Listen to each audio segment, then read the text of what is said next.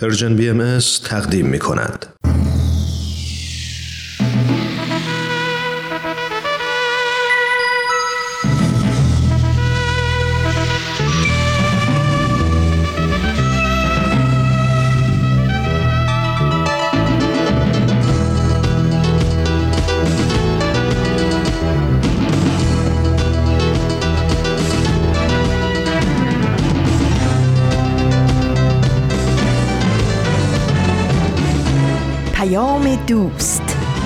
برنامه ای برای تفاهم و پیوند دلها.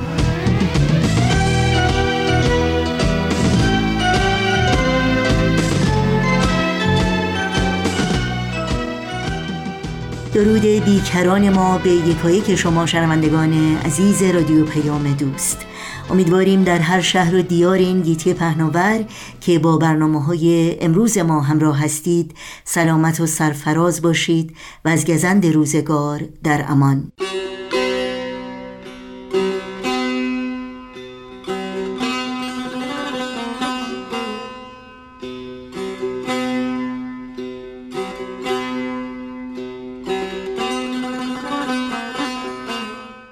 نوشین هستم و همراه با همکارانم پیام دوست این چهارشنبه 29 شهریور ماه از تابستان 1402 خورشیدی برابر با 20 ماه سپتامبر از سال 2023 میلادی رو که شامل برنامه تغییرز و برنامه خبرنگار خواهد بود تقدیم شما می کنیم امیدواریم همراه باشید. تماس با ما رو هم حتما برقرار نگه دارید و نظرها و پیشنهادهای خودتون رو مطرح کنید. اطلاعات کامل راه های تماس با ما و اطلاعات برنامه ها در صفحه تارنمای ما persianbahaimedia.org در دسترس شماست. و در شبکه های اجتماعی هم می‌تونید با برنامه های ما زیر اسم Persian BMS همراه باشید. برای دریافت خبرنامه سرویس رسانه فارسی باهایی در صفحه نخست وبسایت ما در قسمت ثبت نام در خبرنامه ایمیل آدرس خودتون رو وارد بکنید تا اول هر ماه در جریان تازه ترین فعالیت های این رسانه قرار بگیرید. این صدا صدای رادیو پیام دوست با برنامه های امروز با ما همراه باشید.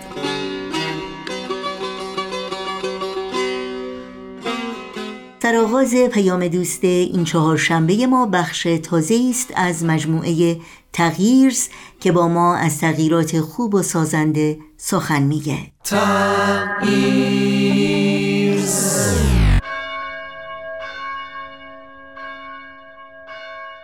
سلام من سارا هستم. به تغییرز خوش آمدید. در تغییرز با هم به نقاط مختلفی از دنیا سر می‌زنیم. در تغییر درباره گروه ها و افرادی صحبت می کنیم که در شرایط جغرافیایی و فرهنگی متفاوتی زندگی می کنند ولی همگی یک ویژگی مشترک دارند. اونها در جهت تغییر جامعه اطرافشون قدم های مؤثری برداشتن. از خودمون پرسیدیم چطور میشه هر کدوم از ما با وجود محدودیت ها و مشکلات برای ساختن جامعهمون سهمی داشته باشیم.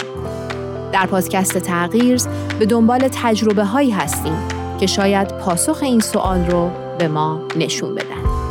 اینجا در تغییرز در هر چند اپیزود یکی از این روایات رو برای شما تعریف می‌کنیم.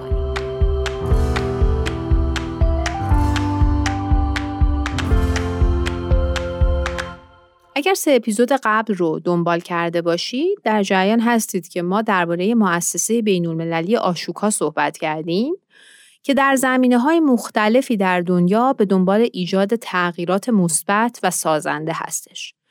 و در این مسیر از گروه های حمایت می‌کنه که هر کدوم به نوعی دارن برای تغییر شرایط اطراف خودشون تلاش می‌کنن. همینطور بعضی از افراد و حوزه فعالیتشون رو توصیف کردیم.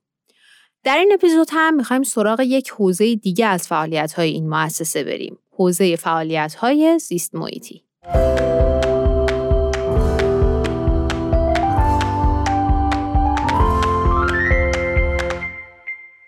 همونطور که می‌دونید های محیط زیست یکی از موضوعاتیه که افراد، گروه ها و مؤسسه های زیادی در دنیای امروز دارن به اونا می‌پردازن. و خیلی هاشون با اقدامات داوطلبانه دارن سعی می‌کنن که مشکلات و چالش های این حوزه رو بشناسن و برای حلش راهی پیدا بکنن. مؤسسه آشوکا معتقد های محیط زیستی ریشه هایی در نحوه تفکر و ارزش های ما داره. بنابراین برای برطرف کردن اونها نیاز به آگاهی و دانش هست. در این اپیزود با داستان شخصی آشنا میشیم که نیاز به تغییر رو در اطراف خودش حس کرد و فعالیتهایی رو شروع کرد که به کمک مؤسسه آشوکا تونست روندی از تغییر رو به وجود بیاره.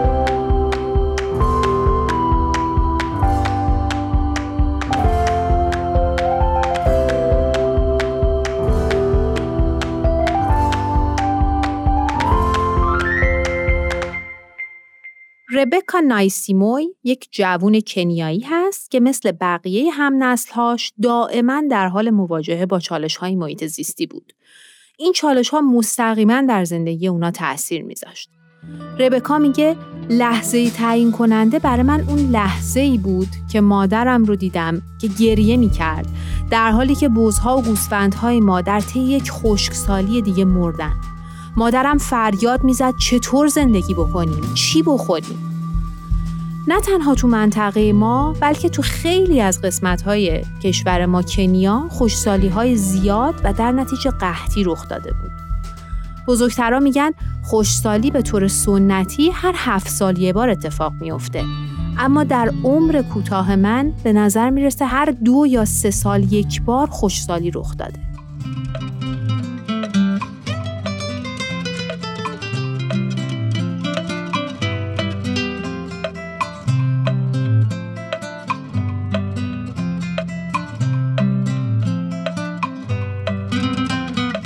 ربکا کلاس یازدهم در دبیرستان بود که کشف کرد که کمبود دانش در ارتباط با بحران آب و هوا یک مانع اساسی برای حل اون بحران به حساب میاد. بنابراین تصمیم گرفت مسیری رو شروع کنه که در اون به دانش آموزا و جوونا آگاهی هایی در ارتباط با محیط زیست داده بشه. ربکا در یک جامعه روستایی ماسایی در کنیا بزرگ شد. برای همین اثرات مخرب بحرانهای محیط زیستی رو بر دامها و کشاورزی تو زندگی خودشون تجربه کرده بود. اون می‌دونست که گرسنگی نتیجه زمانیه که محصولات بازده ندارن و دیده بود که چطور در این شرایط حیوونا بر بقا تلاش می‌کنن چون ثروت جامعه ماسایی به دامداری و کشاورزی بستگی داره. بدون حیوونا یا محصولات زراعی خانواده ها حتی با کمک خیرین نمی‌تونن هزینه های آموزشی فرزندان خودشون رو پرداخت بکنن. ربکا میگه من اهمیت میدم چون که فقر ما فرصت های تحصیلی من رو محدود می‌کنه. حتی اگر شهریه دانشگاه و هزینه خوابگاه هم توسط کمک هزینه های پوشش داده بشه، هنوز هزینه های زیادی برای حضور در دبیرستان وجود داره. اگه بتونیم تغییرات آب و هوایی رو اصلاح بکنیم، خانواده و جامعه من دوباره مرفه میشن.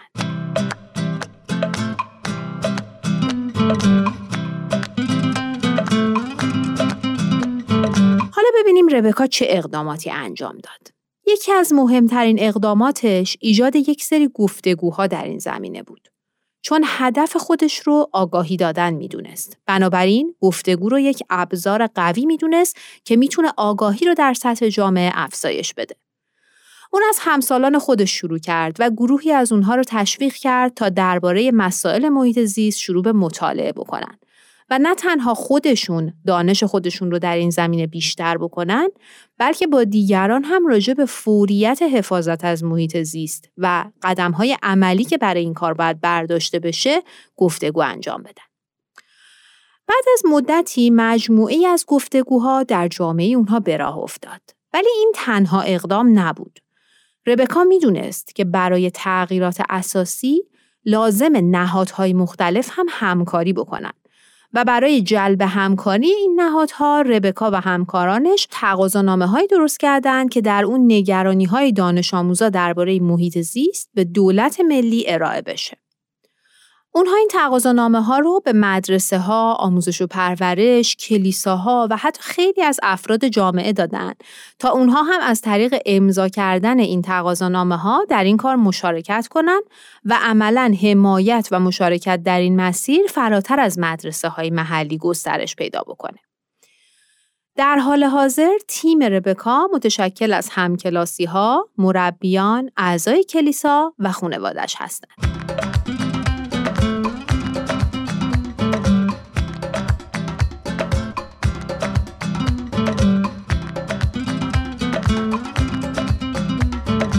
ربکا نحوه کارش در این گروه رو اینجوری توضیح میده.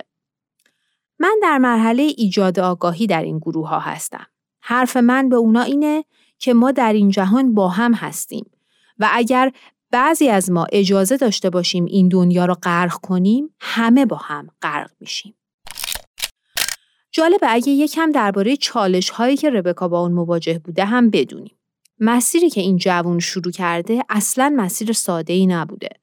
ربکا و خانوادهش سالها برای برآورده کردن نیازهای اساسیشون تلاشهای زیادی کرده بودند و خاطرات و تجربه هایی دارن که بعضی از اونها خیلی دردناکن. مثلا ربکا یادش میاد از روزی که یک باد شدید خونشون و تقریبا هر چیزی که در اون بود رو با خودش برد و خانوادهش از اینکه زنده موندن خوشحال بودن. همین تجربیات باعث میشه که خانواده ربکا از فعالیتاش خیلی حمایت بکنن. ولی بقیه اطرافیانش همون اول از ایده ها و اقداماتش استقبال نکردن. چون در برنامه درسی مدرسه های کنیا چنین بینش هایی وجود نداشت و خود برنامه آموزشی اصلا توجهی به مسائل محیط زیستی نمی کرد. حالا همکلاسی هاش اگه قرار بود بیان برای کمک و همراهی با ربکا باید خارج از زمان درسشون وقت اضافه ای میذاشتن و میومدن و با هم مطالعاتی می‌کردن که خب این کار براشون خیلی سخت بود. ترجیح می‌دادن زمان خارج از مدرسه رو به تکالیف و کارهای دیگه ای مشغول باشن. همینطور وقتی ربکا شروع کرد به تهیه تقاضانامه ها و از افرادی خواست که اونها رو امضا بکنن خیلی ها برای امضا کردن مردد بودن که آیا این کار به صلاح هست که چنین چیزی رو با امضای خودمون برای دولت بفرستیم؟ ولی ربکا در تجربه خودش از حمایت معلم ها و مدیر مدرسهش صحبت می‌کنه که اونا بهش دلگرمی دادن و کمک کردن که افراد بیشتری شهامت پیدا کنن تا درخواستشون رو با دولت در میون بذارن.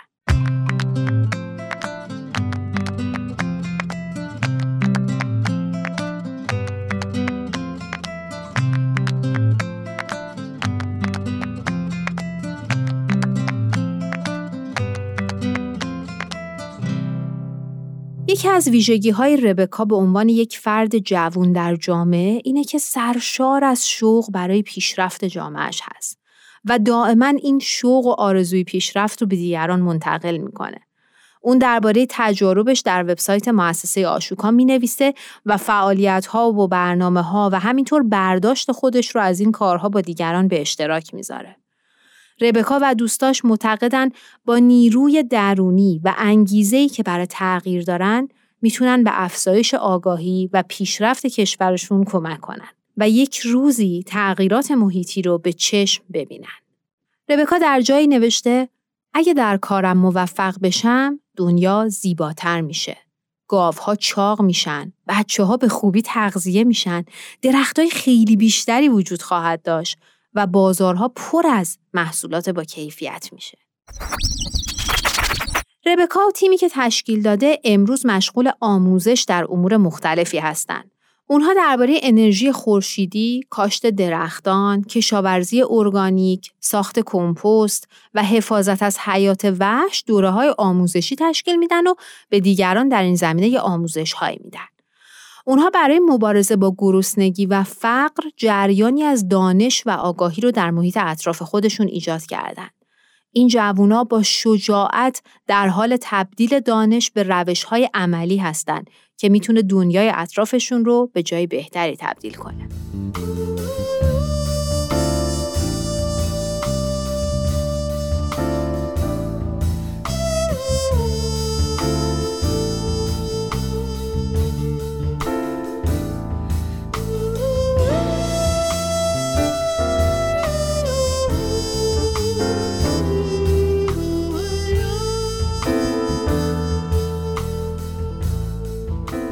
خب در اینجا روایت ما از ربکا و همینطور از مؤسسه آشوکا و برنامه های مختلفش تمام میشه. اما فعالیت ها و پروژه های این مؤسسه در نقاط مختلف دنیا بسیار وسیعه و ما تو این چند اپیزود فقط مختصری از اونها رو شنیدیم. مؤسسه آشوکا این ایده رو مطرح می‌کنه که برای تغییر این جهان ما باید از کسانی که در مسیر تغییر حرکت می‌کنن حمایت کنیم. امیدوارم شنیدن این روایت ها الهام بخش همه اونهایی باشه که در حال کمک به رشد و تغییرات اساسی در جامعه خودشون هستند.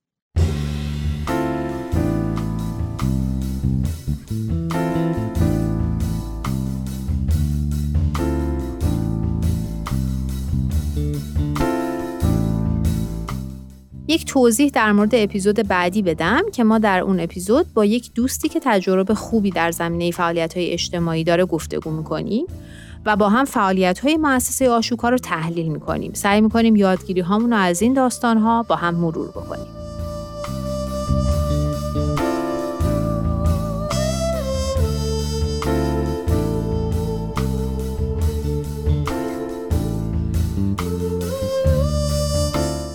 خب در پایان این اپیزود باز ازتون خواهش می‌کنم که اگر هر نظری در رابطه با کیفیت پادکست دارید برای ما بفرستید و اگر که از شنیدن این پادکست لذت می‌برید و براتون مفیده حتما با دوستانتون هم به اشتراک بذارید.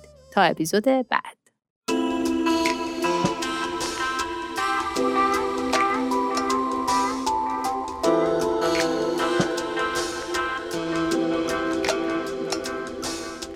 آنچه که شنیدید برنامه بود از مجموعه تغییرز از رادیو پیام دوست.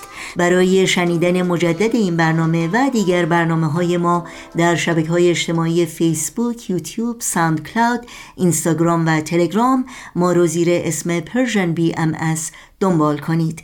از شما دعوت می کنیم مشترک رسانه ما باشید و نظرها و پیشنهادهای خودتون رو هم در میون بگذارید. آدرس تماس با ما در کانال تلگرام هست at persianbms underscore contact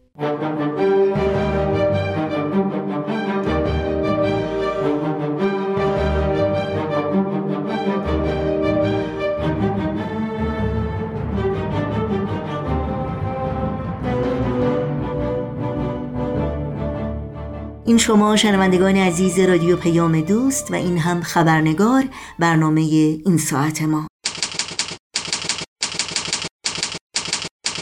خبرنگار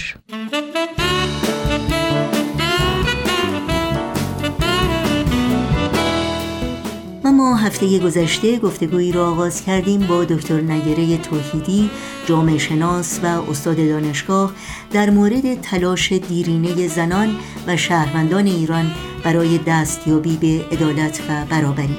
موضوعی که در کمپین هشتگ داستان ما یکیست نیز مورد توجه و تاکید قرار گرفته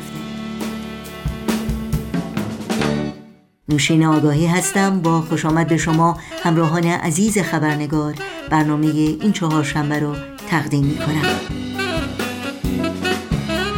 با این معرفی بسیار مختصر که دکتر نگره توحیدی جامعه شناس محقق و استاد مطالعات جنسیت و زنان در دانشگاه ایالتی کالیفرنیا نورتریچ هستند. از شما دعوت می کنم با بخش دوم گفتگوی ما با دکتر نگره توحیدی. همراه باشید.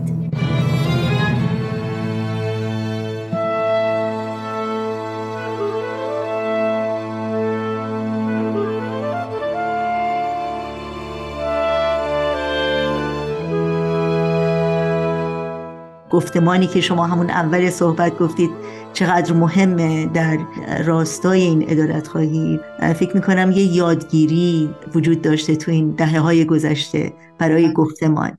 ولی یاد می‌گیریم واقعا هم همینطوره. شما در حوزه زنان سال هاست که دارین هم تحقیق می‌کنین هم تدریس می‌کنین هم صحبت می‌کنین راجبش. برای شما شخصا چه نقاط عطفی در این مسیر طولانی و پرفراز و نشیب ادالت خواهی برجسته است و این نقاط عطف تحول برانگیز بوده و یک تغییری رو یک مرحله بالاتری رو برای زنان ایجاد کرده؟ بله سوال خیلی خوبیه و خیلی هم جواب مفصل میطلبه که حالا من سعی می‌کنم خیلی کوتاه جواب بدم. ببینید من در واقع می‌تونم بگم که از شاید چهارده سالگی عملا فمینیست شدم. فمینیست به این معنا که مجبور شدم روی حقوق زنان حقوق خودم حداقل به عنوان یک دختر بجنگم. چون که تبعیض ها رو از همون موقع حس می‌کردم.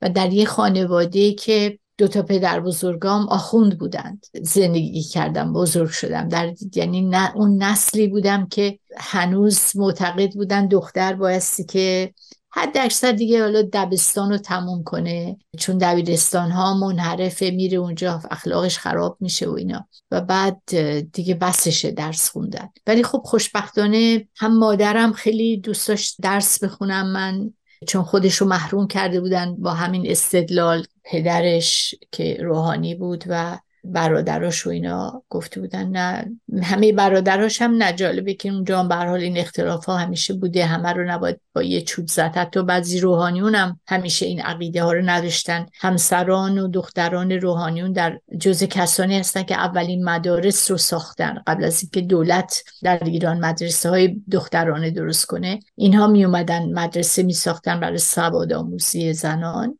تعدادشون کم بود از روحانیون که قبول کنن اینجور کارا رو چون بیشترشون بسیج می‌کردن همون مدرسه ها رو برن خراب کنن بشکنن داغون کنن آتیش بزنن. چرا که می‌گفتن دختر نباید جز قرآن خوندن اونم خوندنش و اصولا نوشتن رو خطرناک می‌دونستن برای زن.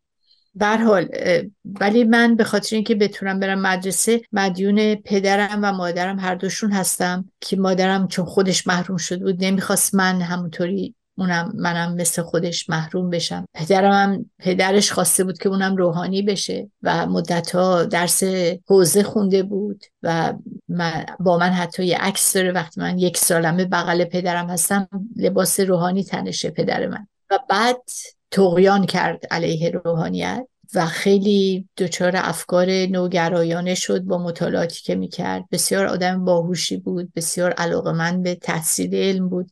لباس رو در آورد در اعتراض به روحانیون گفت اصلا اینا نمی‌فهمن اسلام این نیست که اینا میگن.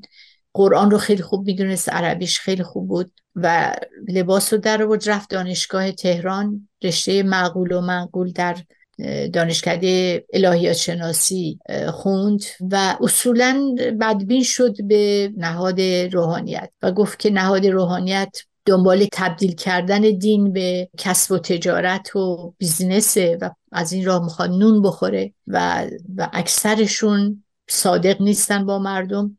اصلا یک دین اصیل احتیاج به واسطه نداره. در واقع اون همون روند رفرماسیونی که در مسیحیت طی شد در کلیسا که علیه کشیش ها و کلیسا که دیگه یواش یواش داشت حتی بهشت رو هم به دینداران میفروختن. یعنی اینقدر کسب و کار شده بود براشون. یه همچین رفرماسیونی رو برای اسلام لازم می‌دونست برحال حالا وارد این جزئیات نمیشم. می‌خوام بگم پدر من یک نوع اندیشه دینی بود. دیندار بود ولی کاملا جور دیگه میاندیشید و به من میگفتش که درس تو بخون و اینا. و موقعی که خیلی خوب حالا داستان های زندگی من خیلی پرماجراست واردش نمیشم ولی واقعیت اینه که اگه پدر من نبود من نه دانشگاه می‌تونستم برم اجازه می داشتم چون اون موقع خانواده سنتی خانواده های گسترده بودن و همه با هم دخالت می‌کردن و همه چی. پدر یکی از نقش ها رو داشت ولی اگه پدر بزرگ ها بزرگ خانواده بودن اونها گفتن نه اینکه از دین بریده یعنی اون کافر اصلا به اون گوش ندین. بنابراین حرف آخر رو اونها می‌زدن که پرچمدار اون سنت پدر سالار و مرد سالار باشن. برای همین من می‌تونم بگم که مسیر خود زندگی منو آگاه و حساس کرد به این مسائل و بعد خب رفتم دبیرستان و بعد دیگه دانشگاه و دانشگاه رهایی بخش بود واقعا.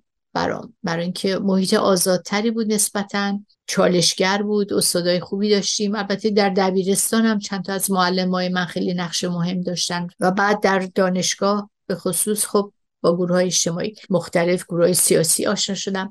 ولی یه دوره در واقع مبارزات ادالتجویانه غلبه داشت و مسئله جنسیت توش محو شده بود به خاطر اینکه تحت تاثیر افکار چپ کمونیستی بودم. مارکسیستی و این چیز دانشگاهی و دانشجویان در ایران. بعد که اومدم آمریکا درس بخونم با جریان کنفدراسیون اینا آشنا شدم و مسیر ادالت خواهی من و امثال من خیلی ایدولوژیک شد. در یه چارچوبای تنگ و محدود به سکتاریستی یعنی یک نوع سکت ایجاد شد که خودش مثل یه مذهب خیلی دوگمی بود.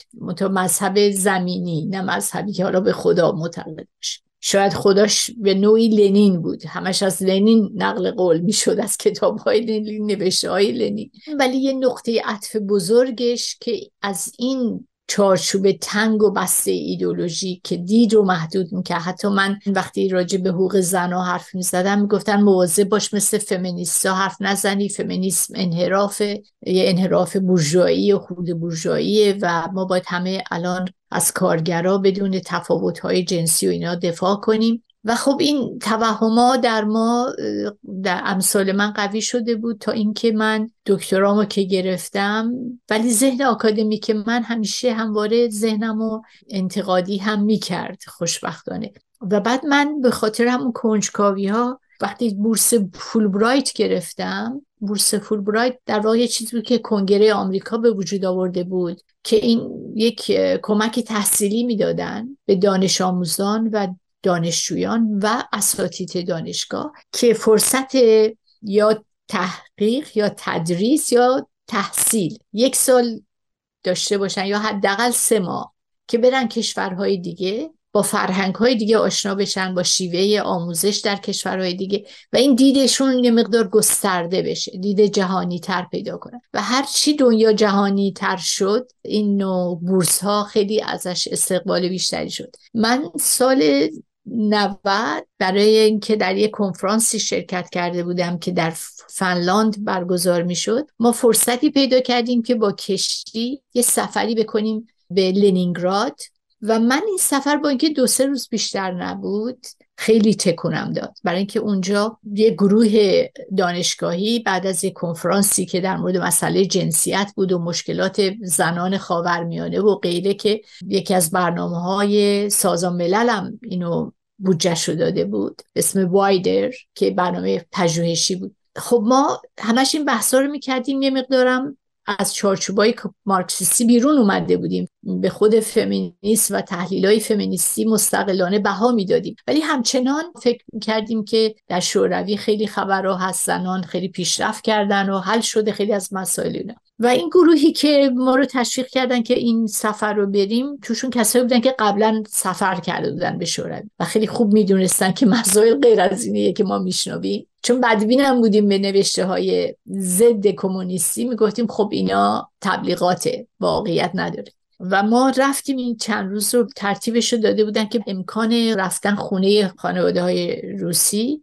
داشته باشیم. خانواده که اونا هم اکادمیک بودن و دوست داشتن که با آشنا بشن با اساتید آمریکایی. خب منم به عنوان آمریکایی استاد دانشگاه رفته بودم. خیلی صحبت هایی که اونا به ما کردن. و چالش هایی که ما رو می‌کردن. خیلی جالب بود. خب ما همه فمینیست های چپگرا بودیم و اینا می‌گفتن که نمیشه. اینجا سیستم مرد سالاران است. درسته که قوانین توی خیلی خوشگلن توی کتاب ها توی کاغذ ها باقی مونده. عملا انواع تبعیض ها هست. عملا زنا درجه دومن و خیلی چیزایی. و خب اونجا یه تلنگری تو ذهن من بیشتر از پیش. چون هرچی بیشتر میخوندم مثلا درجه به کشورهای مختلف یاد می‌گرفتم سوالها بیشتر می‌شد. پیچیدگی قضیه بیشتر می‌شد. و من بعد که اومدم آمریکا اپلای کردم برای فولبرایت که یه سال برم تو شوروی. از نزدیک اونجا رو مطالعه کنم درس بدم در اینا چون فولبرایت تدریسم داره. این نقطه عطفی بود که من فولبرایت وقتی گرفتم سفرهایی که کردم دورانی که تدریس می‌کردم و بعد با سازمان ملل کار کردم و این که شما گفتین چه تحولاتی پیش آمد یک تحول مهم این بود که من از قید ایدولوژی آزاد شدم. یه زمانی از قید باید و نباید های مرد سالارانه اسلامی آزاد کرده بودم خودم و بعد از این قید ایدولوژیک آزاد شدم و سعی کردم واقعا اون جنبه های علمی واقع بینانه و مشترک دردهای بشریت رو درک کنم. یعنی یه دید هولیستیک. همون چیزی که شما در اتفاق بهایت چیز جالبش برای من همون دید هولیستیکه. که وحدت انسانیت رو می‌بینه وحدت بشریت جهانی بودن. و دید من الان خیلی global و glocal ه در واقع. یعنی این تعامل بین local فرهنگ های local مسائل و واقعیت ها و چالش های local حالا چه سیاسیش چه اقتصادیش چه فرهنگی مذهبی حتی محیط زیستی جغرافی های سیاسی هر کشور. اینا چجوری تعامل پیدا می‌کنن با مسائل جهانی با مسئله روندهای globalization با تحولات تکنولوژی جدید. بنابراین الان من در مرحله eco feminist به عنوان به نظر من پیشرفته ترین نوع فمینیسمه که اینقدر هولیستیکه که حتی پیوند انسان انسانهای گوناگون در این حال انسان همون سخن سعدی خودمون که بنی آدم اعضای یکدیگرن که در آفرینش یک گوهرن چو عضوی به در آورد روزگار دیگر عضوها را نماند قرار. یعنی اینو اگه ما بفهمیم و بعد پیوندی این رو با وضعیت مادرمون زمین. یعنی وقتی خود زمین خود محیط زیست ما دچار هژمونی و خودخواهی انسان بشه و انسان تخریب کنه این محیط رو داغونش کنه. خب همه ما در خطریم اون برای همین ایکو فمینیسم به معنای اینکه فمینیسم رو با ایکولوژی و سلامت محیط زیست سلامت مادر زمین اگه پیوند بدیم اینطوری می‌تونیم مسائل جهان رو بهتر درک کنیم. ببخشید با زیاد پر حرف نه نه خواهش می‌کنم. شما خیلی قشنگ عنوان کردید وحدت انسانیت و موضوعی که به نظرم با تمام تحولاتی که در جهان نه تنها در ایران ما بلکه در سراسر جهان ما شاهدش هستیم. در حقیقت یک اهمیت خاصی داره پیدا می‌کنه و فکر می‌کنم این درک در مورد وحدت انسانیت داره بیشتر و بیشتر میشه. شما همچنین به نقش زنان در جامعه برای ایجاد این دیدگاه این نگاه وسیعتر جهان شمولتر می‌دونم خیلی تحقیق کردید و در موردش صحبت کردید نوشتید.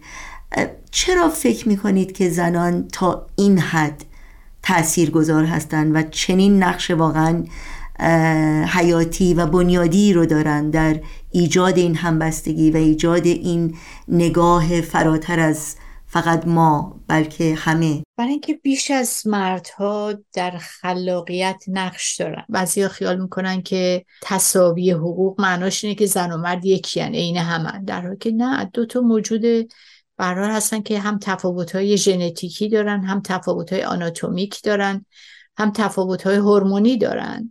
در نتیجه همه اینا در رفتارهاشون در سایکولوژیشون در نقش اجتماعیشون تاثیر می‌گذاره. منتها این به این معنا نیست که ما به خاطر این تفاوت ها ما بیایم فرصت های برابر رو ازشون بگیریم از زن و مرد. و یا ما تعیین کنیم که اونا چه نقشایی محدود بکنن خودشون رو. باید هم مرد هم زن فرصت اینو داشته باشن حق اینو داشته باشن که هر نوع نقش رو می‌خوان در جامعه بازی کنن. به تناسب توانایی هایشون و علایقشون. بنابراین این تفاوت هایی که در زنان وجود داره یکی همین مادر بودنه. خب اکثر زنان مادر میشن. بعضی تصمیم می‌گیرن نشن. یا مادری رو به شکل بیولوژیکش رو انجام ندن مادریت ولی انجام بدن. مثل خود من که از بچگی مادری کردم چون از خانواده هفت تا بچه بودیم و من بزرگتری بودم. در واقع شریک مادرم بودم در بزرگ کردن بچه ها و بعدنم که دانشجوهام اغلب مثل بچه های منن. یعنی من بعد هنوزم که هنوز از خواهر برادرم دارم یه جوری مادری می‌کنم براشون. بنابراین می‌فهمم مادری چیه. می‌فهمم اون ethics of care یا چیزی که در زنا از بچگی تقویت میشه اخلاق مراقبتی. حتی در روانشناسی مثلا پیاژه و هولبرگ اینا همه روی پروسه رشد اخلاقی در انسان دیدن که مال زنا کجاها تمرکز داره مال مردها کجا تمرکز داره اخلاق رو زن چجور تعبیر می‌کنه با مرد تفاوتاش چیه و اینا. برحال می‌خوام بگم که خود این نقشا تفاوت ها رو به وجود آورده و زنان به خاطر اینکه محور خانواده هستن دائما باید این روابط و مخصوصا در, در سنتا قرنها این کارو کردن که بایستی که مواظب باشن هماهنگی اون بالانس خانواده حفظ بشه. روابط به هم نخوره دائما ترمیم می‌کنن روابط رو. نه اینکه حالا گاهی هم به هم می‌زنن. نه اینکه من بخوام اینجا ذاتگرایانه نگاه کنم. ولی امکان این رو داره یعنی نوع پتانسیلی که زن داره برای پیوند دادن پیوند دادن خانواده ها ببینید اصلا قد در قدیم برای اینکه جنگ ها تموم بشه یا رقابت بین دو تا قبیله یا دو تا خاندان یا دو تا کشور حتی گاهی حکومت چیزی از همدیگه دختر می‌گرفتن زن می‌گرفتن که این پیوند خانوادگی مادر شدن اون برای بچه هایی که حالا از در واقع ملیت دیگه است قبیله دیگه است تغییر بده روابط اونها رو. یه همبستگی به وجود بیاره بینشون بنابراین هم از طریق بیولوژیکی یعنی نقش مادر و هم به خاطر اون خصوصیات به سایکولوژیکی که بعدا پیدا کردن. و بعدم توی حتی الان در جوامع مدرن شما ببینین زنان توی همه سطوح جامعه هستن حضور دارن. گرچه مردا سعی کردن اینا را در سطوح اجتماعی ببرن و اندرونیشون بکنن و فقط به خونه محدود کنن. ولی زنان مقاومت کردن. خود قدرت حضور خیلی مهمه. همین که موندن تو جامعه خودشون رو تثبیت کردن مجبور کردن که تحمل کنه زن رو. برای همین از طریق مختلف در جنبش های اجتماعی می‌بینید که اطلاعاتی که زنها می‌تونن به دست بیارن خبرهایی که می‌تونن به هم برسونن از طریق شبکه های خانوادگی. خیلی قوی تره تا مال مردها اما حالا نمی‌خوام وقت بگیرم باز ولی واقعا دلایل متعدد داره که زنان عامل مهمتری برای ایجاد همبستگی هستن تا مردها و به همون درجه هم می‌تونن عامل نفاق افکنم بشن. اگر اون روش رو پیش بگیرن یعنی نمی‌خوام بگم همیشه در راه خوب این کار رو می‌کنن. گاهی اوقات خب نفاق رو هم می‌تونن چون بازم در دربارها ما می‌دونیم که چگونه زنان پشت پرده در سیاست نقش بازی می‌کردن. مثلا امیر کبیر رو چجوری مادر ناصرالدین شاه مهدولیا تحریک می‌کرد علیه گروه های مختلف و یا دیگران رو علیه امیر کبیر بعدا تحریک کرد چون با امیر کبیر بعدا میونش به هم خورد. یعنی می‌خوام بگم این نقش چه حالا مثبتش چه منفیش در ایجاد همبستگی یا به هم زدن همبستگی می‌تونه از طرف زنا حساستر و مهمتر و تاثیرگذارتر باشه. خیلی ممنونم. ای کاش وقت بیشتر بود و بیشتر می‌تونستیم صحبت بکنیم. یک سال دیگه دارم و برای من شخصا جالبه که بدونم شما تا شاید امیدوار هستین و این امید از کجا سرچشمه می‌گیره؟ بله. خوشبختانه تا امروز در من خوشبینی بیشتر بوده تا بدبینی. ولی خب یه مقدار گاهی هم ضربه می‌خوره این حالت. من خودم همیشه میگه ما حق نداریم ناامید بشیم. برای اینکه ناامیدی یعنی فلج شدن کار. یعنی دیگه تسلیم شدن. شما وقتی ناامیدید که دیگه مبارزه نمی کنید دیگه تلاش نمی کنید چون میگین امیدی نیست برای تغییر. برای همینه که یک کنشگر به خصوص و یک جامعه شناس یک پژوهشگر اگر بدبین بشه خیلی وقت بد میشه.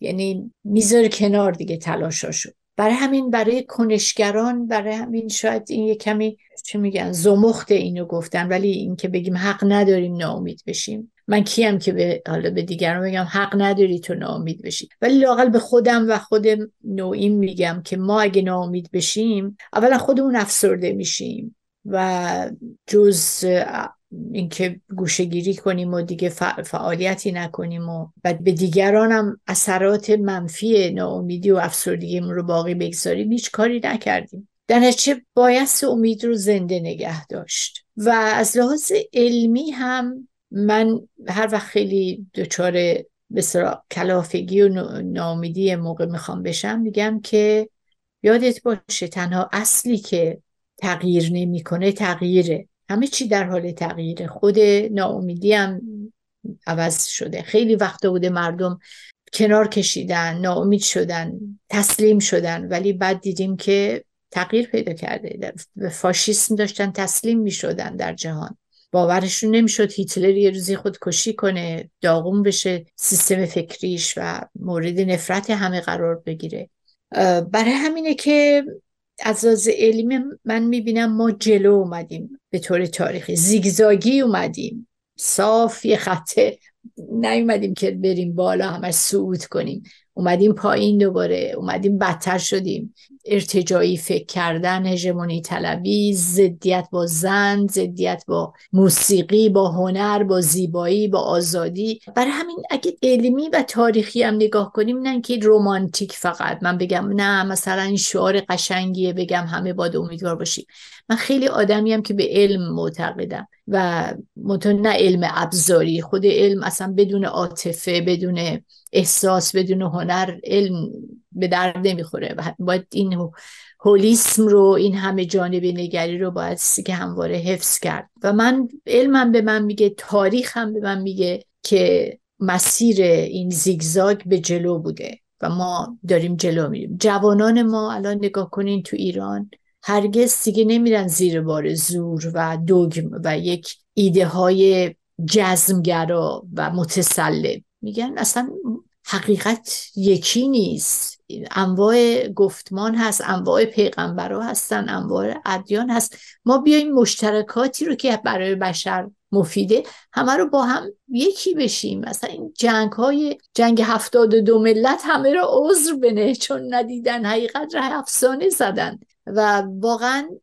برسیم به این برخورد و این روی کرد وقت چقدر تعصب و خشونت کم میشه. ما در یک عصر انقلاب تکنولوژیک به سر می‌بریم دیگه. این هم رو هممون تاثیر گذاشته مخصوصا رو جوانمون الان اینا به گفتمانی به زبانی مجهزن که ما هی می‌خوایم تازه یاد بگیریم. یک پرادایم شیفت به وجود اومده. ذهنیت آزادی بخش ذهنیت که آزادی می‌خواد. آزادی رو احترام می‌ذاره بها میده. مثل به جای ناموس که می‌گفتیم. ناموس یعنی چی؟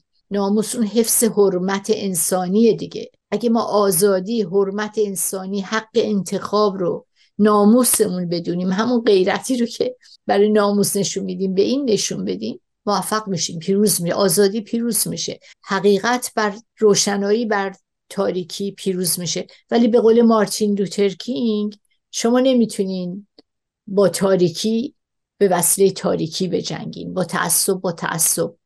تعصب تعصب رو از بین نمی‌بره. تشدید می‌کنه سیکل باطل ایجاد کنه خشونت خشونت رو از بین نمی‌بره. سیکل خشونت رو ایجاد می‌کنه. برای همین با یه جنبش رها از تعصب تکسرگرا پلورالیستی وحدتگرا وحدت در کسرت کسرت در وحدت. با این روی کرد بریم جلو این روی کرد پیروز خواهد شد. پیروز ایران آینده ایران با این نسل جدید و نسل پلورالیست تکسرگرا وحدتگرا و خشونت پرهیز خواهد و تصاوی جو خیلی خیلی ممنون. واقعا شما به نکات خیلی مهمی اشاره کردیم ولی متاسفانه وقتمون محدوده. امیدوارم باز هم شما رو در این برنامه داشته باشیم و این گفتمان رو ادامه بدیم و چقدر صحبت های آخر شما واقعا هم امید بخش بود.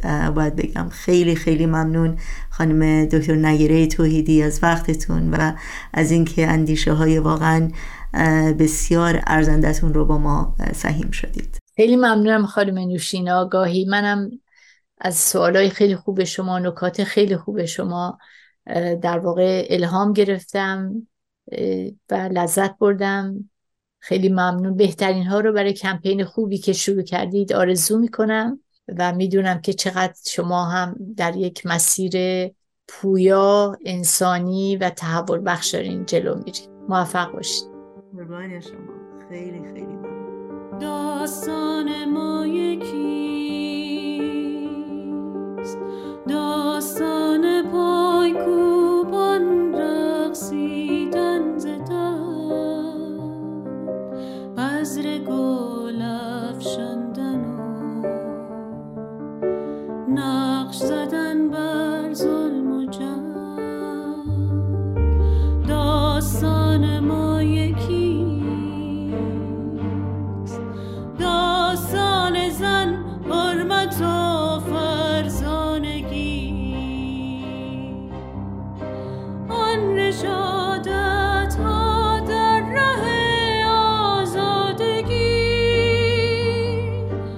در اینجا برنامه های این چهار شنبه ما به پایان می‌رسه. همراه با تمامی همکارانم همگی شما رو به خدا میسپاریم. تا روزی دیگر و برنامه دیگر پاینده و پیروز باشید.